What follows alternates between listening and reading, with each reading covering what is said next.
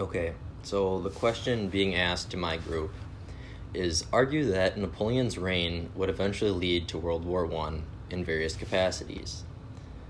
Um, before I share how I viewed this, I just want to say that Napoleon began his reign in 1804 and ended in 1815. But before this, he was a low ranking military leader and a French statesman who rose to power during the French Revolution after winning several campaigns and wars.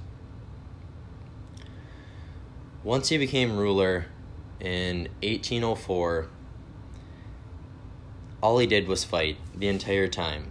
He was so power hungry, I believe, because he was part of the lower class of the rich and he felt that he always deserved more than he had. He always seemed to grab every opportunity to gain as much power as he possibly could. So during his time, he fought countries such as, or empires, I mean, such as the Russian Empire and the Austrian Empire, and he even defeated the very well known and historic Holy Roman Empire.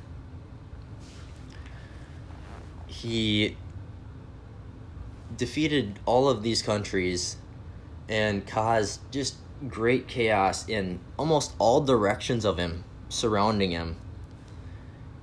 And I believe this is this was a big part of his problem and why he eventually only reigned for 11 years roughly. A little less than 11 years technically, but 11 years almost.